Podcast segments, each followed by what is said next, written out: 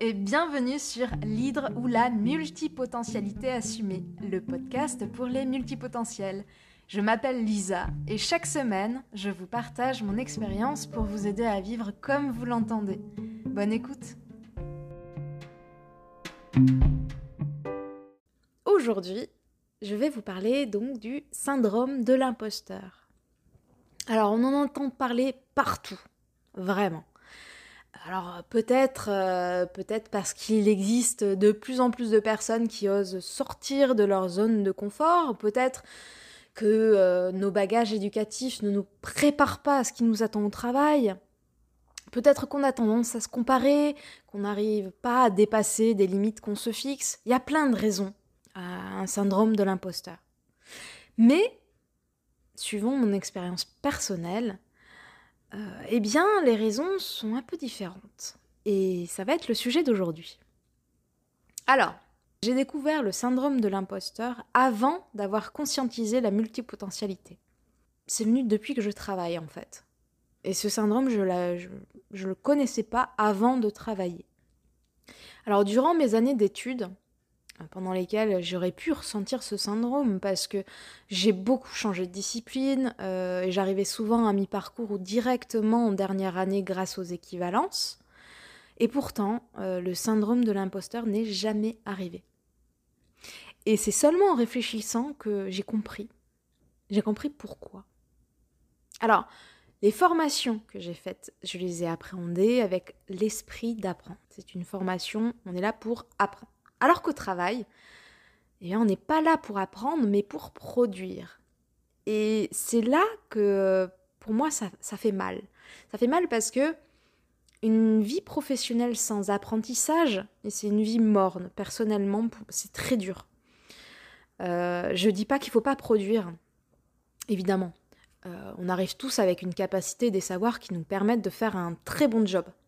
Mais il n'y a pas de contexte propice à l'apprentissage et donc à l'erreur. Et je crois que personnellement, c'est ce qui me gêne parfois quand je travaille, quand je travaille en entreprise ou n'importe où ailleurs. Comment m'épanouir dans un contexte qui ne, me, qui ne laisse pas la place à l'apprentissage et à l'erreur Les entreprises où je me suis sentie bien, c'était des entreprises qui me donnaient du temps pour apprendre, pour expérimenter et tester. Et je crois que c'est aussi pour ça que j'aimais le, statut euh, d'alternant, parce qu'on a le droit de conserver cette curiosité, cette appétence pour la nouveauté et ce droit à l'erreur. Et puis, si on n'a pas ça, mais comment on peut innover? Comment on peut rester créatif si, euh, si on doit rester productif dans un court terme, si on n'a pas le droit de se planter, si on n'a pas le droit d'expérimenter? C'est impossible d'innover. Et c'est ça que je trouve vraiment dommage, parce que bah, l'entreprise ou n'importe quelle autre euh, structure gagnerait à laisser cette place à la créativité, à l'apprentissage et à l'erreur. Alors oui, dans un objectif court-termiste, forcément, c'est pas le plus efficace. Et pourtant, à long terme, on y gagnerait tous. Et quelque part de ce qui, ce qui en ressort, et ce pourquoi je trouve que, en tout cas, je vis personnellement le syndrome de l'imposteur, c'est qu'on plaque euh, des attentes, des attentes de spécialistes qui sont là pour apporter une méthode, pour apporter un savoir euh, d'experts à des personnes multipotentielles qui ont leurs expertises, mais qui ont des nouvelles disciplines, des nouveaux terrains d'expérimentation et cherchent quelque part à créer une nouvelle solution pour correspondre aux besoins très spécifiques de la structure dans laquelle elle travaille. Si on force la productivité et l'efficacité, le chiffre euh, à une personne multipotentielle qui est là euh, pour un travail qui est transversal, ça n'a pas de sens. voilà, je trouve que ça n'a pas de sens. En revanche, le problème, c'est que les postes transversaux sont très peu nombreux parce que les entreprises, les structures ont très peu connaissance de la multipotentialité et euh, ils ont besoin, en tout cas sur le départ, de commencer avec euh, des personnes qui vont produire, qui vont être efficaces sur le très court terme et je comprends. Je comprends. Parce que, voilà, euh, il y a des besoins financiers, il y a des besoins d'efficacité dans, dans la nouveauté de cette structure-là. Ok. En revanche, quand on cherche à améliorer plus globalement euh, la structure, les multipotentiels sont des parfaits candidats à cette mission-là. faut juste pas leur donner des, des, missions de spécialistes et des méthodes de spécialistes.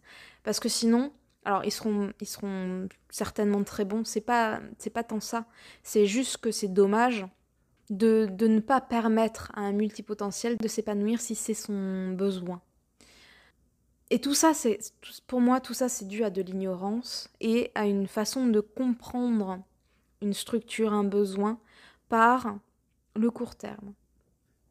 Alors, je le répète, c'est nécessaire au début, mais à long terme, ça paye vraiment d'avoir des personnes multipotentielles à l'intérieur de cette structure et qui travaillent en collaboration avec les spécialistes. Voilà, je, alors le, syndrome de l'imposteur, bon, euh, ça fait, ça fait pas mal de temps qu'on on, s'est rencontrés. Hein euh, pour autant, au bout d'un moment, quand on passe sa vie à penser que euh, on n'est pas expert parce qu'on ne l'est jamais au, départ, forcément, ben, on prend de plus en plus l'habitude. Donc moi, j'essaie de, de virer cette, cet état de fait.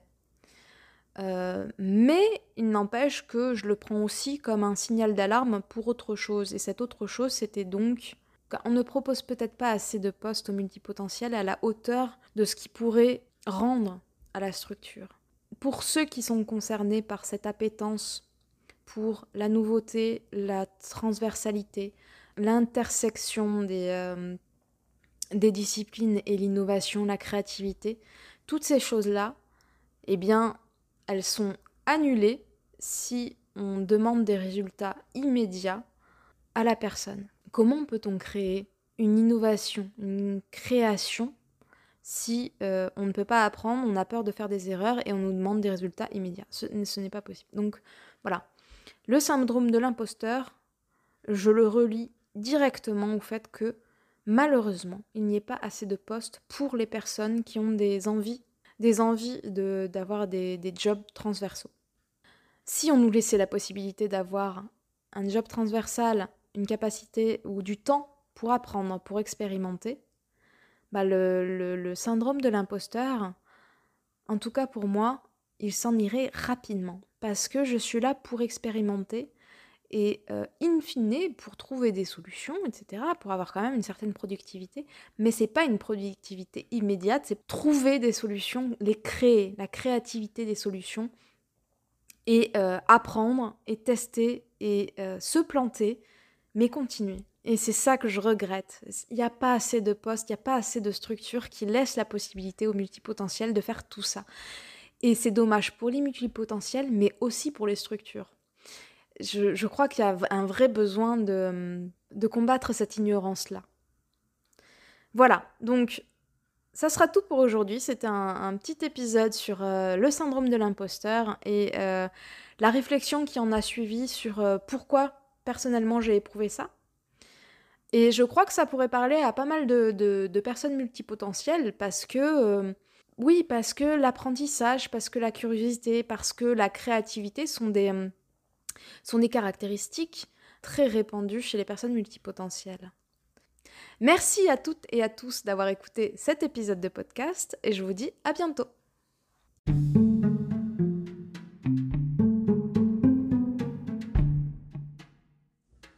Merci d'avoir écouté cet épisode de l'hydre ou la multipotentialité assumée jusqu'à la fin. Si vous avez des questions, n'hésitez pas à m'envoyer un message sur Instagram à la multipotentialité assumée. À bientôt!